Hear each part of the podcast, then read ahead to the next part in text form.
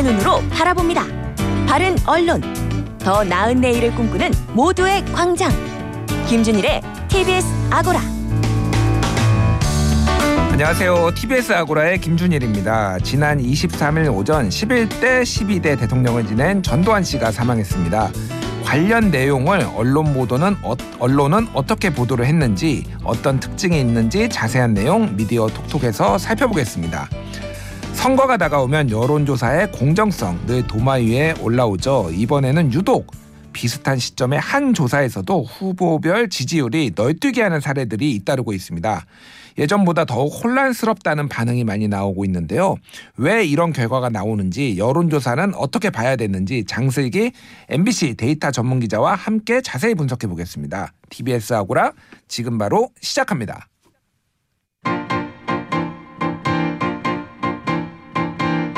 미디어 톡톡. 이번 주 화제가 된 미디어와 저널리즘 이슈를 풀어봅니다. 미디어 톡톡. 아고라의 든든한 민정 라인 민동기 기자 정상 기자 함께합니다. 안녕하세요. 안녕하십니까. 예. 어, 두 분 요즘 언론계 사찰 아니 언론계 네. 사찰이라뇨? 아, 예. 언론계 잘 감시하고 계십니까 지금? 아, 잘 뭐- 감시하고 있나요? 뭐 사찰 가서 불공을 드리고 오긴 했어요. 그렇군요. 예, 모 정치인이. 모 정치인이 사찰에 갔다가 쫓겨났다는 얘기도 최근에 어, 예, 기사로 봤는데 예, 우리 끝까지 감시를 해야 되겠죠. 자, 먼저 어, 이번 주를 뜨겁게 달군 미디어 이슈 보고요. 그다음에 굿뉴스, 배드 뉴스까지 보도록 하겠습니다. 미디어 이슈 첫 번째, 어, 법조기자단의 비출입 매체가 기자실에 에, 들어갈 수 있다 이런 얘기인데 이거 좀 잘 언론계 생태계를 모르시는 분들은 좀 이해를 못하실 것 같아요. 이거 좀 어, 설명을 좀 잘해주시죠. 이게 약간 앞에 설명이 좀 필요합니다. 음, 음. 그러니까 미디어 오늘, 뉴스타파, 셜록 등의 인터넷 매체가 있는데요. 예, 예. 법조 기자단을 이제 법조 기자단에 가입을 하려고 음. 아, 서울 고등법원에 지난해 12월에 출입증 발급을 요구하는 신청서를 냅니다. 당연히 이제 우리 출입해 달라 이렇게 신청서를 낼 수 있는 거 아니겠습니까? 그래서 당시 서울 고등법원이 이들 매체에 대해서 뭐라고 얘기를 하냐면 예. 그거는 법원은 관여하지 않는다. 음. 출입 기자단 가입 여부는 기자단에게 문의하라. 이렇게 아. 이제 답변을 보낸 겁니다. 예. 그래서 이제 미디어 오늘이 이제 소송을 행정 소송을 제기한 거예요. 어. 그 행정 소송 결과가 나왔는데 예. 미디어 오늘의 손을 들어준 겁니다. 아. 그래서 당시 그 행정 소 행정법원의 판결을 보면 예. 크게 두 가지예요. 그거 제3자에게 저기 맡기지 말고 법원 니네들이 판단해라. 이게 어. 첫 번째고요. 예. 또 하나는 이게 굉장히 재밌는데 기자실 사용 있지 않습니까? 예, 예. 이 기자실 사용이라고 하는 게 기자들이 좀 더 편하게 머물 수 있는 공간을 마련해 준 것 뿐이지 음. 기자들에게 음. 그 행정 재산에 대해서 배타적 점유 사용권을 부여한 게 아니다. 음. 그러니까 기자실은 기자들의 것이 아니다. 이렇게 행정법원이 판결을 한 거예요. 그러니까 쉽게 얘기를 하면은 법원이나 검찰의 기자실이 있는데 이거는 법원 거고 검찰 것이니까 국가 소유지 음. 그렇죠. 기자들 것이 아니다 이런 거잖아요. 그래서 기자증이 발급 여부라든가 이런 거를 기자단한테 미루지 말고 음. 법원이 판단을 해라 이렇게 이제 판결을 하는 거예요. 아. 그러니까 예. 어, 법조를 출입하고 싶은 매체들이 얼마나 많습니까? 그러니까 그동안 법조 기자단에서는 기자단에서 자체적으로 심사를 해왔잖아요. 그래서 이. 매체가 이 기자실에 들어올 수 있는지 없는지를 그런데 이미 들어와 있는 기자들 입장에서는 계속 다른 매체가 들어오면은 좀 불편하기도 하고 장소도 좁아지고 뭐 여러 가지 이유로 아 못 받겠다 이렇게 해왔잖아요. 그러니까 특히 법조 기자단의 폐쇄성이 굉장히 유명하고요. 음. 심지어 이 법원 판결이 1심, 2심, 3심 판결이 있지 않습니까? 예, 예. 기자단 가입 여부도 기자단이 1심, 2심, 3심을 통과해야 기자단에 최종 가입이 될 정도로 어, 세 번을 심사를 세? 번을 가입 또 통과를 해야 됩니다. 어. 그러니까 거의 통과가 불가능하다고 보시면 되는데 예, 예. 이번 행정 소송 결과가 나온 뒤로 예. 비출입 24개사가 동시에 아. 우리도 그럼 출입하겠다. 음. 예. 그래서 출입증 발급을 이제 신청을 어. 한 겁니다. 아, 미디어오늘한테 돈 내야 되는 거 아닙니까? 그러면 제가 봤을 때 약간 좀 그런 게 있어요. 왜냐하면 미디어오늘이나 셜록이나 뉴스타파에서 소송을 할 때는 가만히 있었거든요. 예. 어. 그러다가 이번에 결과가 나오니까 어. 때는 이때다 해가지고 아, 인지 때라도 나눠서 내야지. 음. 그럼 솔직히 이거는 인지 상정이지 그게. 그렇죠. 소송 비용이 들어갔으니까요. 아, 그렇죠. 네. 예. 네. 알겠습니다. 이게 어떻게 보면은 그동안 기자단의 어떤 폐쇄성을 좀, 좀 이제 해소하는 어떤 계기가 될 수도 있을 것 같아요. 정상 기자 어떻게 보십니까? 그렇게 됐으면 좋겠죠. 네, 음. 그렇게 됐으면 좋겠고 사실 뭐 지금 법조가 좀 유명하긴 한데 이 정부 부처들 대부분 좀 그렇고 또 음. 출입 기자가 아니면은 출입은 물론이고 보도 자료도 안 보내주는 네, 그런 좀 황당한 어, 경우도 있습니다. 예, 예. 어 그런데 좀 뭐라고 할까요? 근데 사실 안 그런 데도 있거든요. 그러니까 음. 국회나 이제 청와대 같은 경우에는 국회나 청와대가 신청서를 받아서 심사를 해서 출입 여부를 결정을 해요. 예. 어, 물론 그 경우에도 뭐 이제 뭐 부스라고 해서 음. 어 기자들의 지정석이 있는 경우도 있지만 예, 예. 뭐 그렇지 않은 기 자들 같은 경우에는 이제 뭐 브리핑 룸에서 같이 이제 기사를 쓰고 그러기도 하거든요. 음. 어 굳이 그렇게 뭐 특정 언론들에게 그렇게 지- 지정석 자리를 마련해 줘야겠으면 음. 이 다른 언론들은 그렇게 브리핑실이라도 왔다 갔다 하면서 음. 좀 취재가 좀 용이할 수 있게 해야죠. 그 왜냐면은 뭐 세상에는 매체도 많고 그 매체가 대변할 수 있는 사람들도 많잖아요. 뭐 음. 어, 장애인 매체도 있을 수가 있고 예, 뭐 예. 여성 관련 매체도 있을 수가 있고 어, 그렇게 좀 소수라든지 아니면 뭐 어떤 특정한 사람들을 대변할 수 있는 매체들이 있는데 음. 어, 그런 매체들은 종 합지가 아니고 여기에 상시 출입하지 않는다고 해서 아예 이 부처에도 들어오지 못하게 아. 그것도 심지어 기자들이 막는다면 이거는 알 권리를 기자들이 침해하는 거 아닌가라는 생각이 사실. 예전에 그러네요. 취재할 때 예. 판결문 같은 거를 공보 판사를 통해서 이제 문의를 할 수 있잖아요. 예, 예. 그래서 뭐 그걸 받겠다가 아니고 음. 열람을 하- 가겠다라고 예. 전화를 한 적이 있습니다 몇 예, 번. 예. 그 공보 판사 하는 얘기가 기자단의 허락을 받아야 된다. 아. 열람을 하는 것도 와. 그래서 하루 종일 그걸 가지고 입씨름 하다 결국 못 얻어가지고요. 예. 다른 루트를 경로를 통해 가지고 제가 판결문을 얻어가지고 기자단에 있는 기자한테 얻어요 보통. 맞습니다. 예. 저도 사실 고용노동부 가서 이 예. mailing 서비스를 mailing을 다 하잖아요 보도 자료를 예, 예. 고용노동부에서 필요한 자료가 있어서 그 자료를 좀 보내달라고 했더니 음. 기자들의 허락을 맡아야 된다라고 아, 하더라고요. 예. 이게 좀 말이 안 되지 않습니까? 그러게요. 여기 두 분이 맺히신 게 많은 것 같습니다. 맺히신 기자들이 굉장히 많을 겁니다. 아, 알겠습니다. 예. 이거는 분명히 잘못된 거고 이런 문제들이 바로 잡아서 좀 어, 모두가 정보로 접근할 수 있는 권한이 좀 더 확대됐으면 좋겠다라는 그렇죠. 생각을 해봅니다. 자 미디어 이슈 한 가지 더 짚어보겠는데요. 지난 23일에 언론노조가 창립 33주년이었어요. 그런데 대토론회가 열렸는데 여기에 언론인들의 어떤 세대 간 어떤 갈등 아니면은 세대 간의 인식차가 극명하게 드러났다면서요. 사실 저는 이 토론회에서 예. 어, 진행자가 굉장히 센 톤으로 얘기를 해가지고 아, 저, 저 아, 말씀이십니까? 굉장히 네. 세게 얘기하셨던데. 아, 얘가 이날 토론회가 두 번이 있었는데 오늘 지금 방금 가져오신 건 1차 토론회고 제가 2차 토론회 토론자로 나가가지고 네. 언론 노조는 석고되지 않아 이렇게 제가 잔치상을 뒤, 뒤엎었어요. 네. 아, 그거는 좀- 3차까지 했으면 오라를 하더라고요. 아, 예. 그래서 뭐 네. 하여간 그거는 뭐 나중에 얘기하고요. 예. 그래서 네. 말씀해 주시죠. 이 내용에 대해서. 예. 이건 좀 제가 가져온 건데요. 예, 예. 이게 좀 주목되는 부분이 저는 좀 있었습니다. 이게 뭐냐면은 일단 뭐 언론사 내부의 세대 갈등이 심하다. 이거는 MZ 세대이기 때문에 그런 건 아니고 음. 저 때도 그랬고요. 아마 예, 예. 여기 계신 분들 때도 아이, 그럼요. 젊은 세대 때는 다 아마 그랬을 겁니다. 근데 다만 이거 이번 토론 내용이 주목된 이유는 이 김치현 연합뉴스 기자의 발언이었어요. 예, 예. 근데 저는 좀 어떤 대목이 눈에 띄었냐면 어, 우리는 운동권 세대가 아니고 민주화가 가장 큰 이슈가 아닌 세대다. 음. 그러니까 우리가 중시하는 이슈는 이 페미니즘과 에코 이슈다 이렇게 얘기를 했거든요. 어. 어, 좀 이렇게 얘기를 했는데 그 왜 선배들은 지금 흘러가는 이슈를 지금 그 등한시하나 뭐 음. 내가 살아갈 날들이 중요한데 왜 선배들은 지금 왜 지금 항상 이제 언론들이 주목하는 바로 그 이슈들에 대해서 천착을 하고 음. 이 정작 이제 젊은 세대가 관심을 갖고 있는 뉴스는 이제 등한시하나라고 얘기를 했어요. 그래서 예. 이 부분은 좀 한국 언론이 한번 생각을 해봐야 될 부분이 있다라는 좀 생각이 들어서 가져왔습니다. 음. 이게 지금 언론들이 뭐 항상 그 mz 세대에 대해서 얘기를 할 때 뭐 이 표심이 뭐 어디로 간다라든지 예. 어, 이 세대가 얼마나 특이한지에 대해서 좀 관심을 갖는데 음. 사실 이 표심보다 중요한 거는 그 이분들이 좀 어떤 그 미래에 대한 상을 가지고 있고 또 예. 어떤 가치를 또 중요시하고 또 어떤 세상을 원하는지에 대한 부분이라고 보거든요. 근데 음. 이 김치영 기자 얘기 들어보면은 젊은 기자들은 분명히 자신이 원하는 이슈가 있고 또 하고 싶어 하는 얘기는 분명히 있는 것 같아요. 예, 예. 그런데 지금 이 이야기를 이 한국의 이 과거부터 지금 한 100년 정도 이어 쭉 이어온 이 취재 시스템에서 음. 풀어낼 수가 있겠는가? 아. 라는 거에 대해서 좀 언론사가 고민을 해야 되지 않을까 싶습니다. 그렇군요. 예. 네. 그러니까 이게 지금 선배 세대 대표로 이제 1991년 그 입사했던 그 홍사훈 KBS 기자가 나와서 어 예전에는 뭐 치고받고 해도 뭐 옛날 술 먹고 막 풀기도 하고 그랬는데 요새 뭐 대화도 없고 뭐 카톡에서 막 이제 이른바 이제 뒷담화만 막 오간다 막 이렇게 얘기를 했는데 음. 요 얘기는 좀 뭐랄까 이제 소통의 이제 방법론에 대한 얘기고 예. 또 제가 봤을 때 더 핵심적인 거는 이 MZ 세대들이 자신이 이제 생각하는 이슈를 자신이 생각하는 방법으로 풀어내는 데 있어서 어 지금의 그러니까 출입처 시스템으로 대표되는 지금의 시스템이 어이 이, 이 사람들의 이 MZ 세대의 얘기들을 충분히 좀 담아낼 수 있는가 음. 좀이 토론에서 저는 이 부분을 좀 어, 깊게 생각해봐야 될것 저도 같아요. 비슷한 생각이에요. 예, 왜냐하면 저는 뭐 정치권에서도 그렇고 세대론 별로 안 좋아하고 음. 언론계에서도 세대 갈등이라는 이런 어떤 구분법 별로 안 좋아하거든요. 예. 사실은 어, 언론들은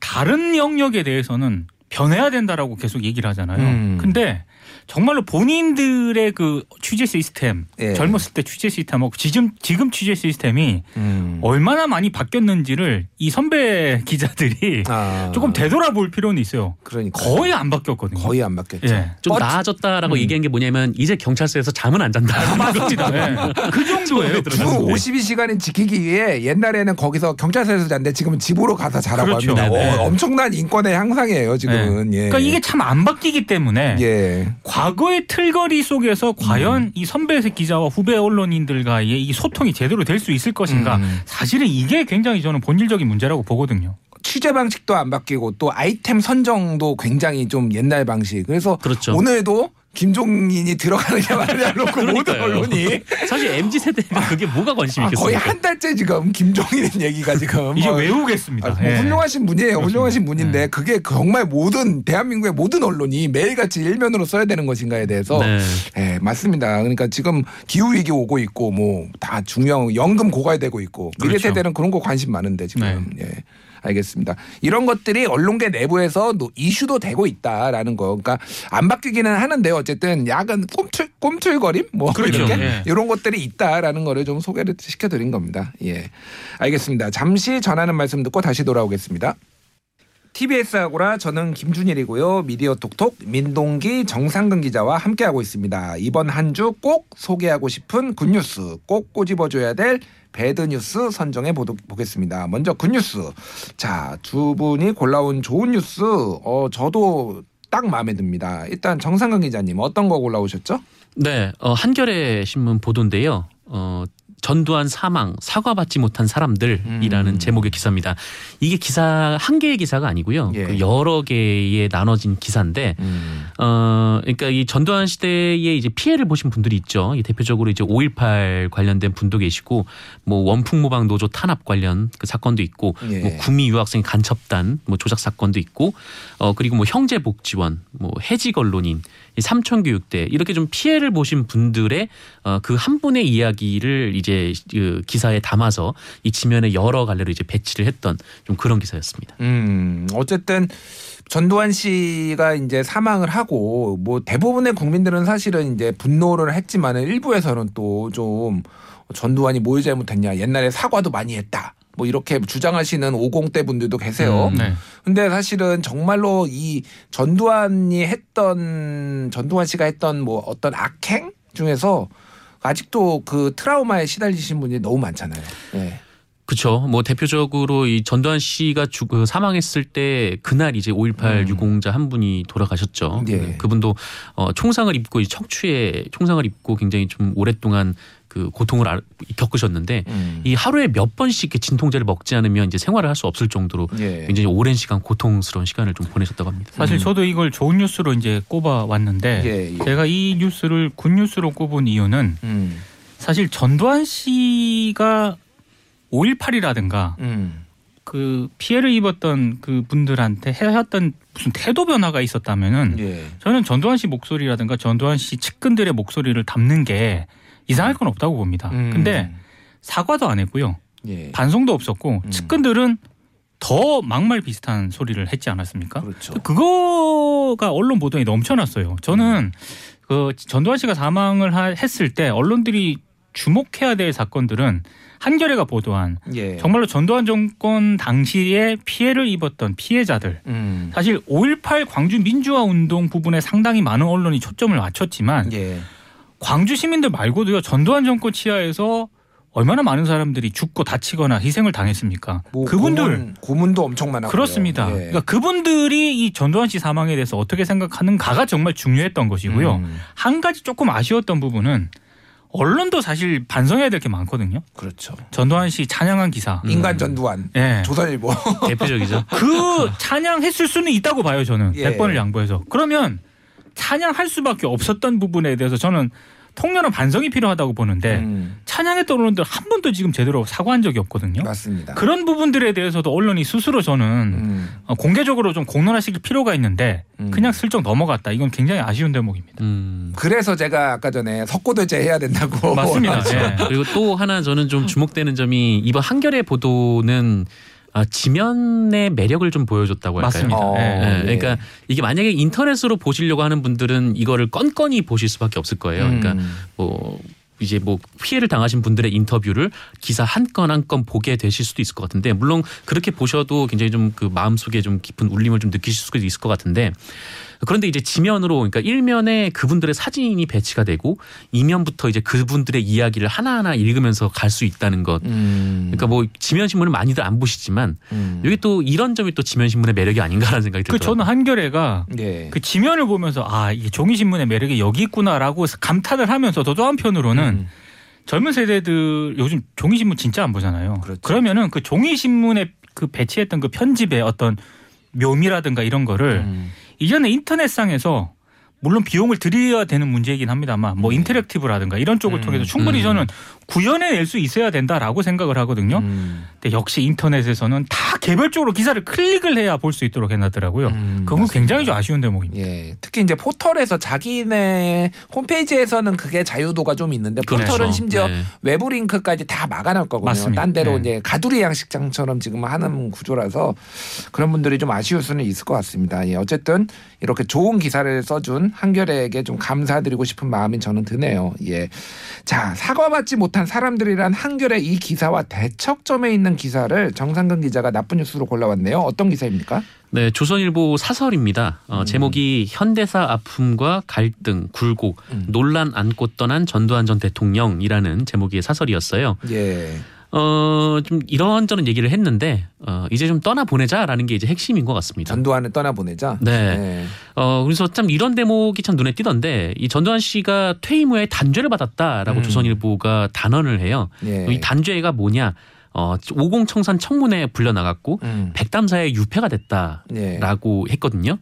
이거는 좀 단죄라고 보긴 어렵죠. 음. 네, 단죄라고 보긴 어렵고. 백담사에 간 거는 사실상 셀프 감금에 가까웠다고 봐야죠. 그거는 예, 여론이 안 피해. 있었다라고 예. 보는 게 좀 더 가깝지 도피, 않은가. 도피. 네. 예.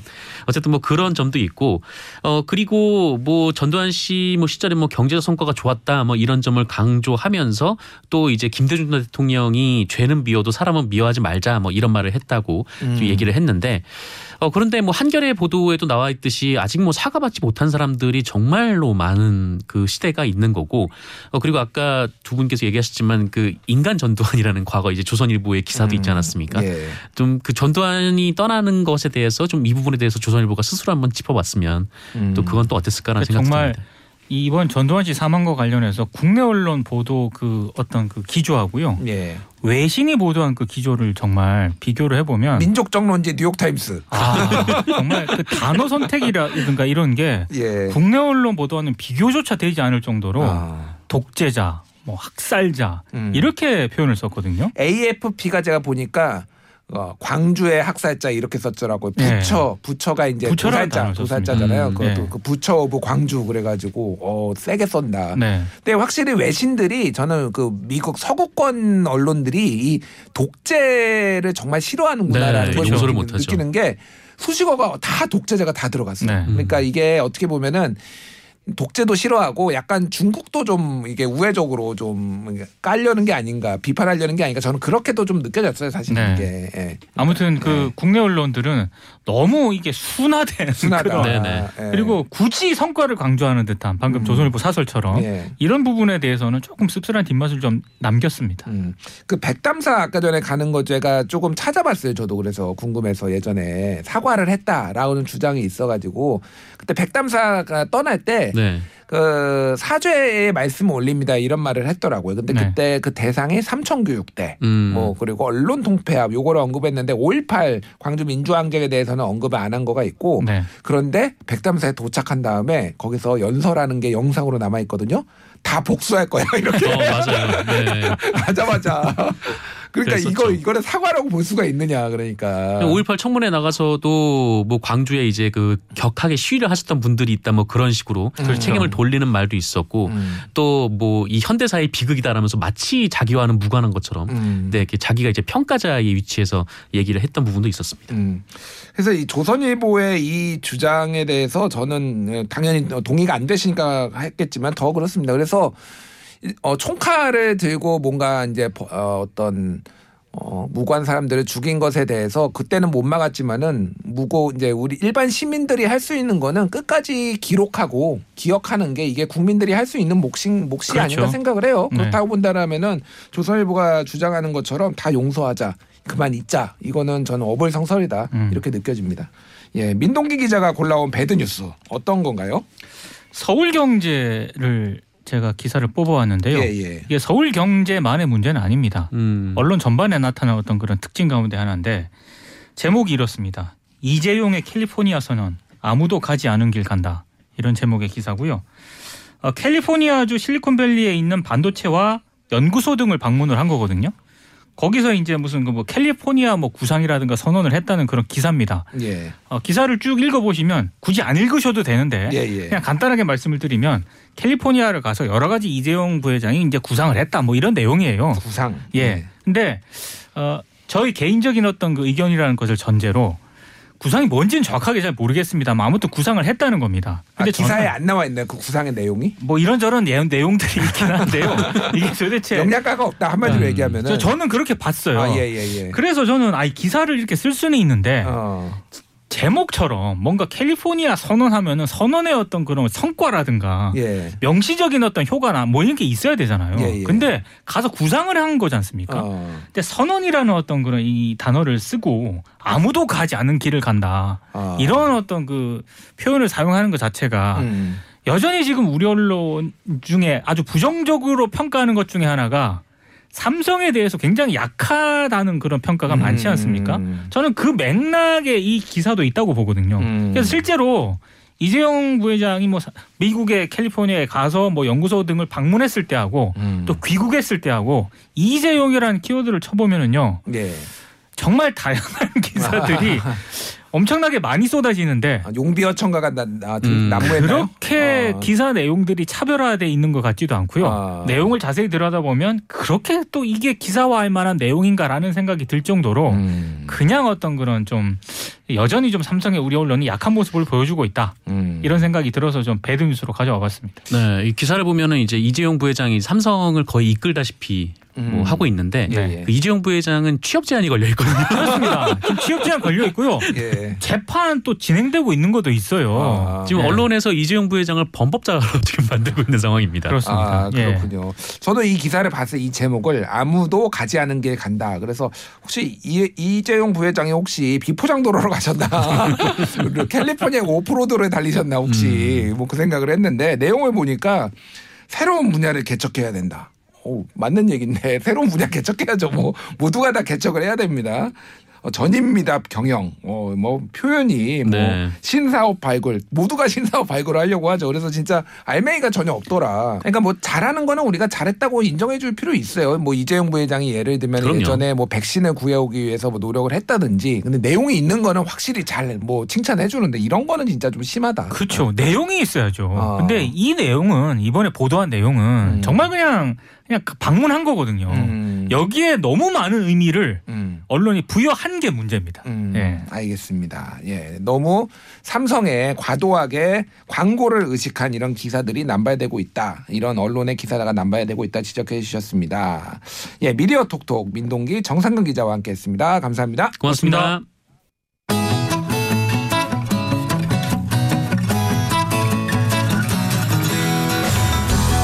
TBS 아고라에서 전해드리는 시민의 말씀입니다.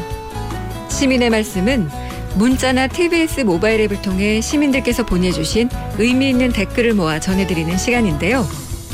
이번 주 소개해드릴 프로그램은 매일 밤 10시부터 12시까지 편안한 음악과 사연들로 하루를 마무리하는 프로그램입니다. 바로 달콤한 밤 황진아입니다. 인데요. 1부에서는 달콤 음악 살롱으로 청취자들을 초대합니다.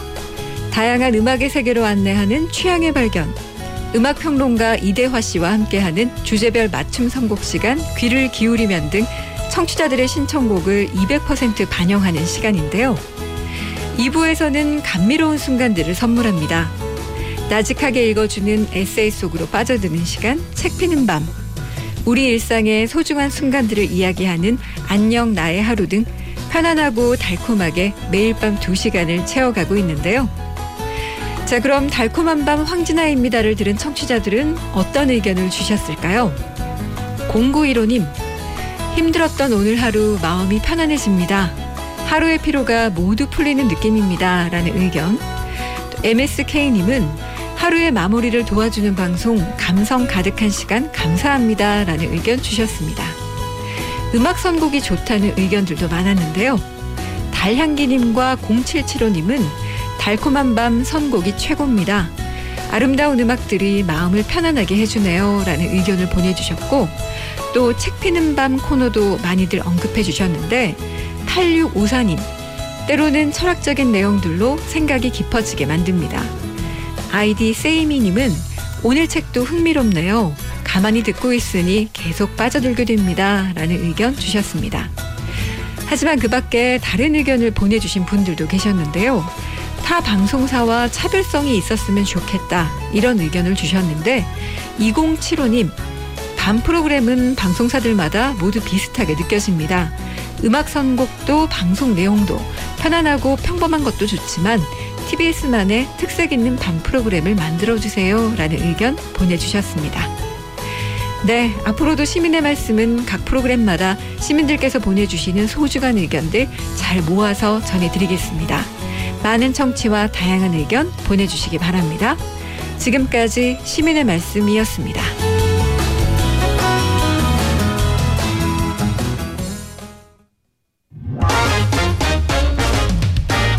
TBS의 창.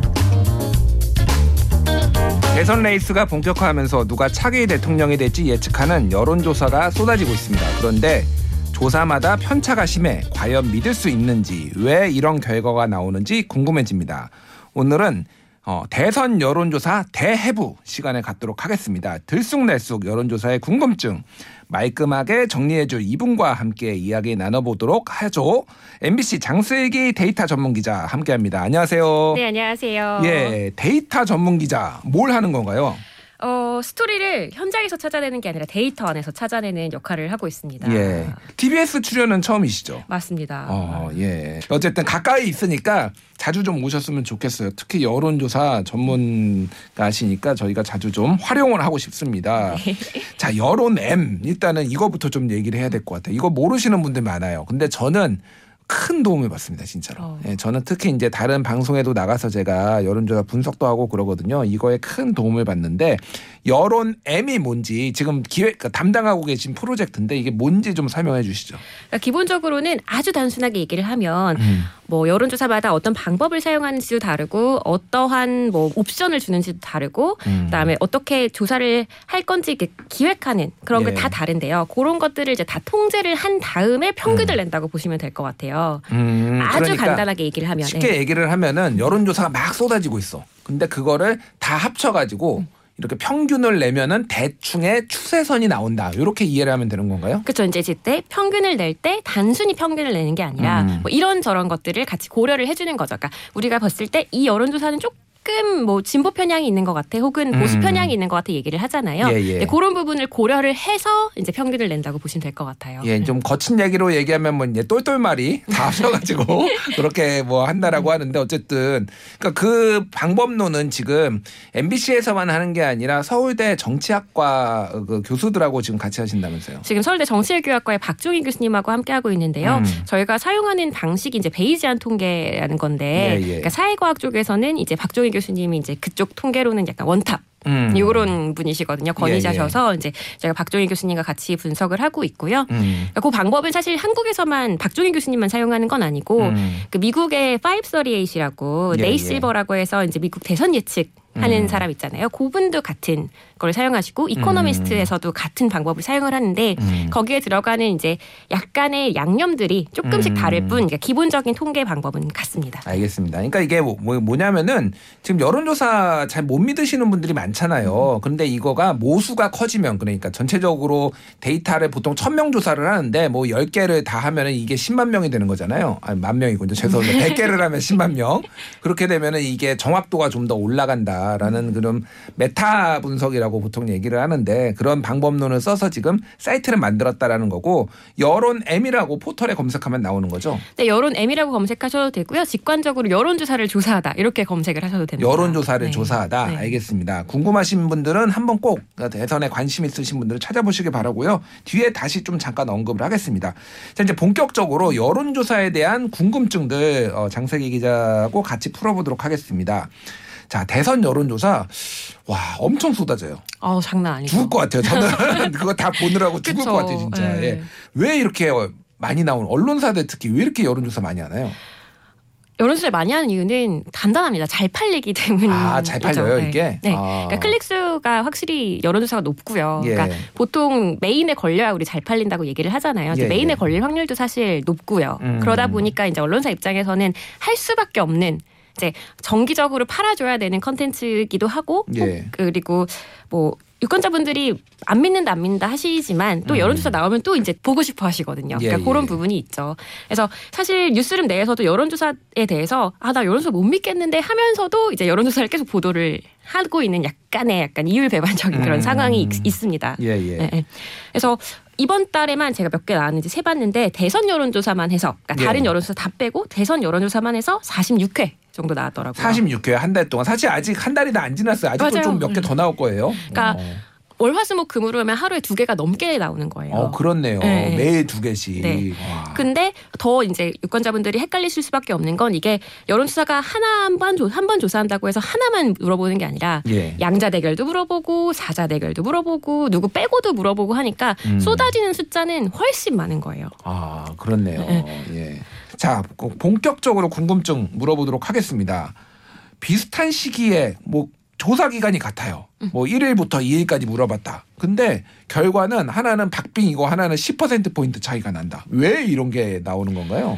근데 이게 아까 계속 전제는 여론조사 회사들이 뭐 어떤 의도를 가지고 그렇게 음. 하는 건 아니라고 저는 봐요. 그러니까 여론 조작 회사다 이런 얘기, 여론 조사 회사가 아니라 이런 말씀하시는 분들이 있어요. 꼭 그런 건 아닌데 이제 다 같이 김치찌개 맛집이라고 생각을 저는 합니다. 음. 근데 이제 다 어, 단순히 그게 다른 거예요. 약간 신김치를 좋아하는 신맛 음. 나는 김치찌개를 좋아하시는 분들이 있고 또 이제 돼지비계를 해서 약간 걸쭉하게 끓이는 그 김치찌개를 좋아하시는 분들이 있듯이 이제 예. 여론조사 회사도 자기만의 고유한 노하우가 있고 그 음. 노하우에 따라서 내놓는데 음. 그 노하우에 따라서 약간 그 맛이 다르잖아요. 맛있는 네. 맛이 다르듯이 그 여론이 약간 이제 표집되는 사람들이 약간 달라지기 때문에 음. 여론조사 자체가 결과가 다르다고 보시는 다르게 나오는 그런 현상이 있는 거라고 보시면 될 것 같아요. 저는 김치찌개보다는 그냥 소주인데 하나는 알코올 도수가 5도짜리고 하나는 20도짜리가 나오는 것 같아요 지금 느낌은. 아, 그것도 맞네요. 응답률이 5%짜리, 20%짜리. 어, 뭔가 너무 차이가 나니까 맞아요. 음. 헷갈린다. 근데 전문가들이 많이 얘기를 하는 게 ARS하고 전화 면접 차이가 크다. 이 맞아요. 얘기를 좀 일, 일, 관되게 하세요. 그러니까 ARS는 자동 응답, 음. 이 기계로 하는 거고 전화 면접은 사람이 하는 거죠. 이게 정말로 영향을 주나요? 어, 차이가 사실은 크게 나요. 어. 어. 이번에 특히 많이 났는데, 그러니까 윤석열 후보 지지율 차이가 가장 많이 눈에 보였죠. ALS랑 이제 전화 면접이랑 어, 중간 한 8% 포인트까지 차이가 났거든요. 8% 포인트요? 네. 그럼 상당한 거죠. 아니 엄청 상당한 거죠. 그러니까 예. 예, 이건 오, 그 플러스 마이너스 3.1%가 보통 맞아요. 오차 범위인데 그럼 오차 범위를 벗어난 차이가 지금 난다라는 거잖아요. 두 개. 조사를. 예. 그것도 평균적으로. 평균적으로, 네. 그러니까 ARS가 윤석열 후보, 보수 후보가 좀 더 높게 나온다. 이게 맞는 거죠, 지금 현재 맞습니다. 트렌드가. 지금 현재는 그렇습니다. 왜 그러죠? 이게 제가 봤을 땐, 그러니까 그리고 음. 많은 사람들이 얘기를 했을 땐 ALS에 조금 더 이제 정치 고관여층이 많이 표집된다라고 음. 얘기를 하는데 그 고관여층이라는 것 자체가 지금 당장 내가 정치에 굉장히 관심이 많은 사람들인 음. 거잖아요. 근데 이걸 다시 돌려서 얘기하면 우리가 평화로울 때는 정치에 별로 관심이 없어요. 예, 예. 언제 관- 정치에 관심이 있죠? 뭐 대선 때겠죠. 당연히. 화가 날 때 뭔가 화, 아, 화가 날 때. 화가 날 예, 때 예, 내가 예. 뭔가 지금 뭔가 바꾸고 싶고 화가 날때 그러니까 저는 고관여층들은 보통 이렇게 화가 많이 나신 분들이라고 음. 보여요. 그렇죠. 네, 그래서. 이제 예. 지금 당황 지금 현재 상황을 놓고 보면 화가 음. 난 사람들은 보수 쪽에 더 많이 있을 가능성이 예, 높은 예. 거죠. 그렇죠. 그렇다 보니까 ARS에 조금 더 보수층이 많이 표집되고 있는 음. 그런 현상을 보이는 게 아닐까라는 이제 추측을 하고 있는 건데 음. 사실 모두 이게 이게 정확하게 어디가 맞느냐를 확인을 하기 위해서는 전 국민을 조사를 해야 되거든요. 그렇죠. 근데 그게 사실 불가능한 작업이잖아요. 음, 그럼 표집이 아니죠. 그렇죠. 뭐 전수조사 전수조사죠. 그렇죠. 예, 예. 이렇게 해야 되니까 사실 그건 알 방법이 없는 거죠. 그래서 음. 우리가 얘기를 하기로 같은 조사 방법으로 조사를 하면 예. 크게 차이가 안 날 테니 추세를 보자. 음. 뭐 이렇게 하는 이야기가 거기서 나오는 얘기라고 보시면 될 것 같아요. 음. 그래서 지금 그래서 화가 난 사람들이 많이 표집된다고 ARS에 표집된다고 말씀을 드렸는데 예. 실제로 이제 2017년 대선 때는 ARS 에서 문재인 후보의 지지율이 더 높았어요. 아, 네. 그때는 진보 그쵸. 어, 진보분들이 더 화가 화가 나셨을. 나 있었군요. 음. 국정농단 사건이 있고 그러니까 네, 네. 응징하에 지금 가만두지 않겠어. 막 이렇게 막 어, 맞아요. 네. 부르르 하시는 분들이 더 많았다라고 이해를 하겠습니다. 알겠습니다. 어쨌든 ARS 무선 전화가 전화 방식이 훨씬 그러니까 기계 방식이 훨씬 더 윤석열 후보 보수 쪽이 많이 나온다라는 거는 좀 이해를 하시고 보시면 될 것 같아요. 자 무선 전화 100% 아니면 유선 전화 일부 포함됐다. 그 자세히 보면 그게 나와 있어요. 뭐 보통은 무선 전화 100%가 있고 아니면은 뭐 유선을 한 10% 정도 넣는 경우도 있고 이게 조사 방법마다 다른데 이것도 영향을 줍니까? 보통은 유선 전화가 포- 표집된 조사인 경우에 조금 더 보수적이라고 저희가 생각을 하죠. 왜냐하면 음. 어. 유선 전화를 넣는 이유가 이제 조금 고연령층 분들을 표집을 하기 위해서 유선 전화를 더 넣는 거거든요. 예, 예. 그러다 보니까 우리가 보통 생각하기에 아 고연령층이 조금 더 보수적. 인 음. 분들이 많잖아요. 그러다 보니까 유선 전화를 사용하면 조금 더 보수적인 분들이 많이 표집이 된다. 뭐 음. 이렇게는 이제 얘기를 할 수는 있는 거죠. 그러니까 예. 많은 분들이 그렇게 생각을 하시죠. 근데 요 부분에 대해서 이제 정확하게 조금 갈렸던 게 음. 지난주 목요일 금요일에 갤럽이랑 MBS에서 조사 결과가 나왔는데 음. 예, 예. 둘다 전화 면접인데 차이가 엄청 났죠. 11% 차이가 났, 났으니까요. 그렇죠. 예, 그 MBS 전국 지표 조사라고 네개 여론 조사가 하는 데서는 박빙으로 나왔고. 네, 맞아요. 갤럽에서는 11% 포인트 차이가 나게 나왔으니까 예, 예. 이게 둘 다 전화 면접으로 조사를 하는데 그러게요. 왜 이렇게 차이가 나냐? 그래갖고 이제 좀 업계에서도 좀 논란이 있었죠. 음. 근데 이 두 조사의 차이가 세 가지인데요. 예, 예. 첫 번째는 이게 가상 번호냐 RDD냐. 음. 근데 가상 번호는 우리가 이제 통신사에 어, 이런 연령대별로 우리가 천 명을 조사할 거니까 음. 지역성 연령을 고려해서 천 명을 조사할 거니까 우리한테 번호를 줘 라고 음. 해서 이제 저희 우리가 그 무선 전화 가입할 때 썼던 그 정보를 바탕으로 번호를 받는 거. 예, 예. RDD는 랜덤하게 생성하는 거, 무작위로 생성하는 거. 예, 예. 그러니까 어떤 걸 사용했느냐. 그러니까 두 번째는 유선 전화가 포함되느냐 안 되느냐. 음. G사의 경 갤럽의 경우에는 15%가 유선 전화가 포함이 됐었고요. 예, 예. 그리고 세 번째는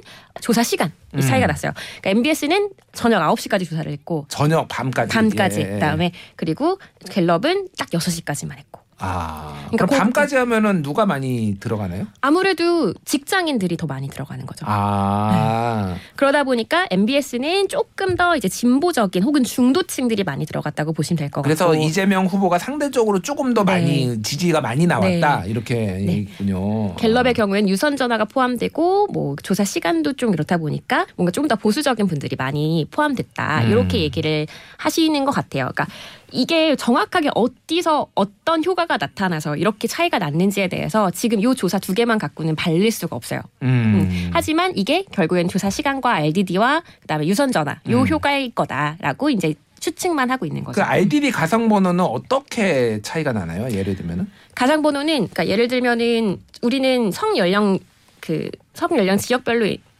천 명을 저희가 조사를 하잖아요. 예, 예. 조사를 보통 할때 RDD는 일단은 전화번호를 무작위로 생성을 해요. 음. 그 다음에 물어봐요. 예. 너 여자야 남자야? 뭐몇 음. 살이야? 어디 살아? 이렇게 예. 표- 물어봐서 아 그래 그러면 너 우리 이거 조사할래? 라고 음. 물어보는 게 이제 RDD IDD가. 무작위 추출. 무작위 추출하는 예, 예. 방법이고 가상 번호는 이미 성 연령 지역을 알고 난 상태에서 통신사가 다 줬는데 그게 다만 이제 블라인드가 될 뿐인 맞아요. 거죠. 네. 그 내용은 아, 그러니까 알고는 있지만 네. 블라인드 돼서 주는 거죠. 예, 네네 예. 이렇게 받아서 전화를 하니까 그 부분이 약간 다른 거죠. 음, 다르면은 그게 그러니까 보수나 진보에 어떤 영향을 주나요? 그게? 그게 보수하고 진보에 영향을 주면 안 되는 거죠, 사실. 예. 아. 아, 왜냐하면 우리가 지금 그 표집 방식을 삼는 거는 성 연령 지역이기 때문에 음. 거기서 랜덤하게 나와야 되는 거죠. 그러니까 음. 진보 보수는 사실 우리가 고려하는 표집 방식은 아닌 거죠. 그러니까요. 음, 예. 근데 뭔가 영향을 주는지 궁금해 하시는 분들도 있고 그래서 제가 여쭤봤습니다. 음. 어쨌든. 야, 근데 우리가 여론조사 보면서 이것까지 다 봐야 돼요. 그쵸. 어, 너무 힘든데? 자, 알겠습니다. 자, 일부에서는 보수 유권자들이 많이 포- 어, 포함이 돼 있다. 뭐 특히 이제 요즘은 특히 진보 쪽에서 많이 그 얘기를 해요. 그러니까 윤석열 후보가 이렇게 잘 나오는 거 아니냐 이런 주장을 하시는 분들이 있는데 이거는 어떻게 보세요? 저는 이 이야기는 몇몇 기자분들께서 이제 MBS 갤럽 이야기 나오고 좀 쓰셨는데 예, 예. 좀, 좀 결과론적인 성일병인 것 같아요. 그러니까 음. 이렇게 나왔으니까 뭐 보수가 더 많이 표집된 것. 것 같다 뭐 이렇게 음. 보여주시는데 조사 방법의 차이가 나니까 표집이 달라지는 거라고 저는 보이거든요. 예. 근데 지금까지는 ALS랑 전화 면접에서만 차이가 그게 크게 보였는데 음. 이제 전화 면접 안에서도 뭐 이런 RDD냐 조사 시간이냐 뭐 가상 번호냐 아니냐로 음. 굉장히 이제 차이가 갑자기 확 나타난 그런 거라고 보여요. 예. 그러니까 이전 어 그러니까 이전까지는 이렇게 여론이 확 변하던 시기가 아닐 때는 아, 전화 면접 에서는 그, 그나마 뭐 방법이 조금씩 다르더라도 안정적으로 나오던 그 조사 방법의 차이들이 이제 조- 여론이 확 변하는 시기에 이제 요동을 치게 만든 거라고 이제 생각을 음. 하시면 될 것 같아요. 음. 어, 그래서 뭐 우리가 보수 유권자를 더 많이 뽑을 거야, 아, 혹은 진보 유권자를 더 많이 뽑을 거야라고 이제 하는 것이 아니라 음. 조사 방법에 따라서 전화 받는 사람이 달라지는 거라고 보시면 될 것 같아요. 예. 그러니까 일부러 더 많이 표집을 특정 어떤 진영의 사람들을 표집하는 일은 없다라고 네, 그쵸. 이제 보시는 거죠. 네 네. 뭐 100%는 아니겠죠. 뭐 저도 그쵸. 모르겠습니다만 그렇게 믿으시는 분들이 있어서 제가 여쭤본 거고요. 음. 자, 질문 구성 방식 이를테면은 뭐 어떤 거를 먼저 질문하느냐, 후보자 이름이 누가 먼저 나오냐도에 따라서도 좀 변화가 있을 수 있나요? 어, 후보자 이름은 보통 무작위로 먼저 불러줍니다. 아. 아, 그러니까 다섯 명의 후보가 있으면 누구를 먼저 딱 정해놓고 부르는 게 아니라 음. 이 다섯 명을 번갈아 가면서 첫 번째로 불러줍니다. 보통은 이제 여론조사 결과를 보도를 할 때는 뭐 이재명, 윤석열, 음. 뭐 윤, 윤석열, 이재명 그런 다음에 이제 뭐 좀 작은 정당 네네. 그런 다음에 뭐 무소속 이렇게 가잖아요. 근데 그렇게 물어보는 게 아니라 네. 첫 번째 갑자기 허경영 뭐 이렇게 나올 때- 수도 있는 건가요? 그렇죠, 그렇죠. 어. 아 그렇군요. 그렇게 이제 랜덤하게 물어보도록 이제 되어 있고요. 그래서 이 특정 후보 자체에 어드밴티지를 주는 거는 아니에요. 근데 이제 ALS에서는 또그 불러주는 순서가 좀 정해져 있기는 해요. 아. 네, 그래서 전화 면접이랑 ALS랑 그런 차이도 조금 있습니다. 음. 음. 어떤 단어들이 포함돼서 누구한테 유리해 뭐 이를테면 단어도 다 어떤 프레임 같은 게 있잖아요. 맞아요. 그러니까 유불리가 있잖아요. 그런 어떤 특정 후보한테 그런 것들도 좀 영향을 줄까요? 주죠. 제가 봤던 여론조사 중에 부동산 정책을 먼저 물어보고 예. 그 다음에 문재인 대통령의 지지율을 물어본다거나 아. 이러면은 문 대통령의 지지율에 이제 영향을 줄 수 있죠. 그러니까 발화 효과가 있는 거죠. 그러니까. 그렇죠. 예, 그러니까 프레이밍 효과라고 예, 예, 하는데 예. 이제 부동산 정책 어떻게 생각해? 이렇게 음. 물어보고 그러면 그거 한 문재인은 잘했을까? 문재인 대통령은 잘했을까? 음. 이렇게 물어보면 그러면은 마음속에서 뭐 그쵸. 죄송합니다. 어 이런 이런 하면서 막 이제 끌어오르겠죠. 예. 그래서 뭐 예를 들어서 혹은 뭐 그 다른 예로는 뭐 예를 한참 이제 북한하고 사이 좋았을 때는 음. 북한하고 일본에 회담했는데 잘했다고 생각해? 그다음에 음. 문재인 대통령은 어때? 이렇게 물어보면 아 그러면 네. 어 왠지 음. 잘한 것 같은데 그쵸, 이렇게 예, 예. 아 그런 뭐 꼼수인가요 뭔가요 그러면 아 이거는 이제 이렇게 물어보면 안 되죠. 안 되는데 아, 이제 예. 약간 질- 질문 구성을 잘못하셨거나 급해서 잘못하셨거나 뭐 음. 이런 상황이 있었을 수 있겠죠. 예. 음. 자, 응답률 가지고 얘기를 하시는 분들이 많아요. 응답률 5%다 그러면은 야 50명 조사 1000명 중에 50명 조사해서 지금 이거 발표한 거야 이거 못 믿어. 그렇게 말씀하시는 분들이 많, 있는데 50명 조사한 거 맞나요? 그거 아니죠. 모두 다천명 조사를 합니다. 아, 최소 1000명은 넘겨야지 이거 발표를 할수 있죠. 네, 예. 그게 이제 여심이 규정에 여론조사 심의위원회 규정에 있고 천 명은 무조건 넘겨야 되고요. 음. 근데 그천 명을 전화를 이제 전화를 해서 응답을 끝까지 받기 위해서 보통 ALS를 조사를 하려면 약간 12만 콜 정도를 걸고요. 예, 예. 전화 면접 같은 경우는 5만 콜 정도를 걸어서 그 중에서 전화 받으시는 분들이 이제 1000명 정도 되시는 거예요. 그래서 음. 응답률이 그 ALS는 5% 정도 그리고 어, 전화 면접은 20% 정도인데 12만 콜 중에 5천 콜, 1000콜을 받았다고 하면 되게 적은 숫자잖아요. 예, 예. 근데 사실 그게 아니라 12만 콜을 다 건다고 해서 아까 가상 그러니까 RDD로 생성을 한다고 말씀드렸잖아요. 예, 예. 무작위로 생성한다고 말씀드렸잖아요. 그러다 보니까 없는 번호도 있고요. 아. 네, 그런 거다 감안을 하고 이제 음. 전화를 받은 것 중에서 음. 끝까지 응답으로 간 것을 우리가 계산을 하는 거죠. 그걸 응답률로 음. 계산을 하는 거죠. 음. 전화를 받았는데 아 조사 안 해요 이렇게 음. 한 것들 중에 천 콜. 이 응답률이 되는 거예요. 아, 네. 그렇군요. 이제 그런 차이가 있는 거예요. 그러니까 어떤 사람들이 ARS를 끝까지 붙들고 있느냐. 음. 이 사람들의 약간 특정한 선택적 편향이 있지 않을까. 그러니까 음. 셀렉션 바이러스라고 보통 얘기를 하는데 예. 어떤 성향이 있는 사람들이 여론조사를 끝까지 하지 않을까라는 음. 이제 뭐 여러 이야기들이 있는 거죠. 음, 그러니까 음. 기계가 전화가 왔잖아요. 예. 우리 뭐 예를 들어서 텔레마케팅 같은 게 기계로 음. 오면 전 바로 끊습니다. 그쵸? 누가 물어보든 뭐, 예, 뭐 고객 뭐 하면 바로 끊어요. 예. 띠링 하는 순간 끊잖아요. 예, 예, 예. 그러니까 그런 것처럼 이제 ALS가 전화가 오면 일단은 끊는 사람들이 대부분인 거고 음. 근데 그 중에서 지금 ALS지만 어 여론조사네 나 이거 해볼까라고 하는 사람들은 어떤 음. 특징이 있다는 거죠. 아, 음, 특징. 음, 음. 나는 이재명을 대통령으로 만들고 싶어. 윤석열을 대통령으로 만들고 싶어. 이런 사람들이 이런 보통 사람. 끝까지 한다라는 거죠. 그렇죠. 그러니까. 네, 아. 전화 면접은 조금 더 그것보다는 덜 강한 지지를 갖고 있는 분들도 음. 표집이 되는 이유는 음. 보통 우리 어머니 목소리가 전화를 합니다. 아, 네. 여성분들이 좀 많이 하기는 네. 해요. 그 설득도 하잖아요. 맞아요. 뭐 힘드시겠지만 되는 답변 좀 해주시겠습니까? 그러면 또 마음 약 해서 맞아요. 또 사람이. 아. 그리고 이제 전화 면접은 어, 제가 지금 안 되는데요 하면 어 제가 30분 뒤에 전화를 다시 드리면 될까요? 어. 이렇게 다시 콜백을 많이도 해요. 예, 예. 그러다 보니까 이제 조금 더 아, 내가 정치적 성향을 강하지 않지만 그래도 음. 이 어머니 같은 목소리가 나를 설득을 하니 아. 나와 이제 통화를 하신 저 분이 저기서 열심히 일을 하고 계실 걸 생각을 하니까 이제 통화를 하시는 분들이 더 많아지는 거죠. 그렇군요. 그러니까 상대적으로 중도 성향 아니면 정치 고관여층은 아니더라도 정치에 어느 정도 관심 있는 분들이 많이 이제 한다라고 네. 그런 특성들을 이해하시면 될 것 같아요. 자, 뭐 굉장히 저는 궁금증이 많이 풀렸는데 우리 청취자분들은 어떠실지 모르겠는데요. 자, 마지막으로 이게 지금 여론조사가 오히려 정치를 흔들고 있다. 웩더독이라고 꼬리가 몸통을 흔든다. 이런 우려를 하시는 분들이 굉장히 많아요. 어떻게 보십니까? 그거에 대해서는?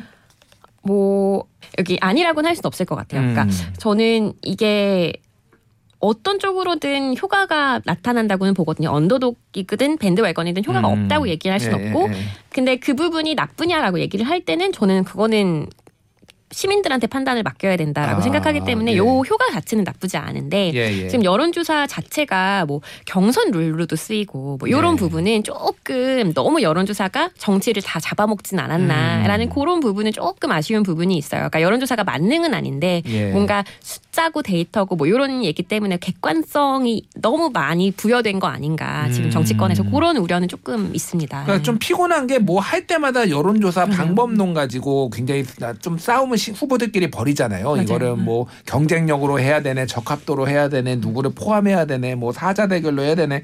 그래서 그런 게 좀 피곤하긴 하다 이렇게 생각하시는 분들도 많습니다. 자 마지막으로 여러 현명하게 여론조사 읽기. 자 한번 한 말씀 해주시죠.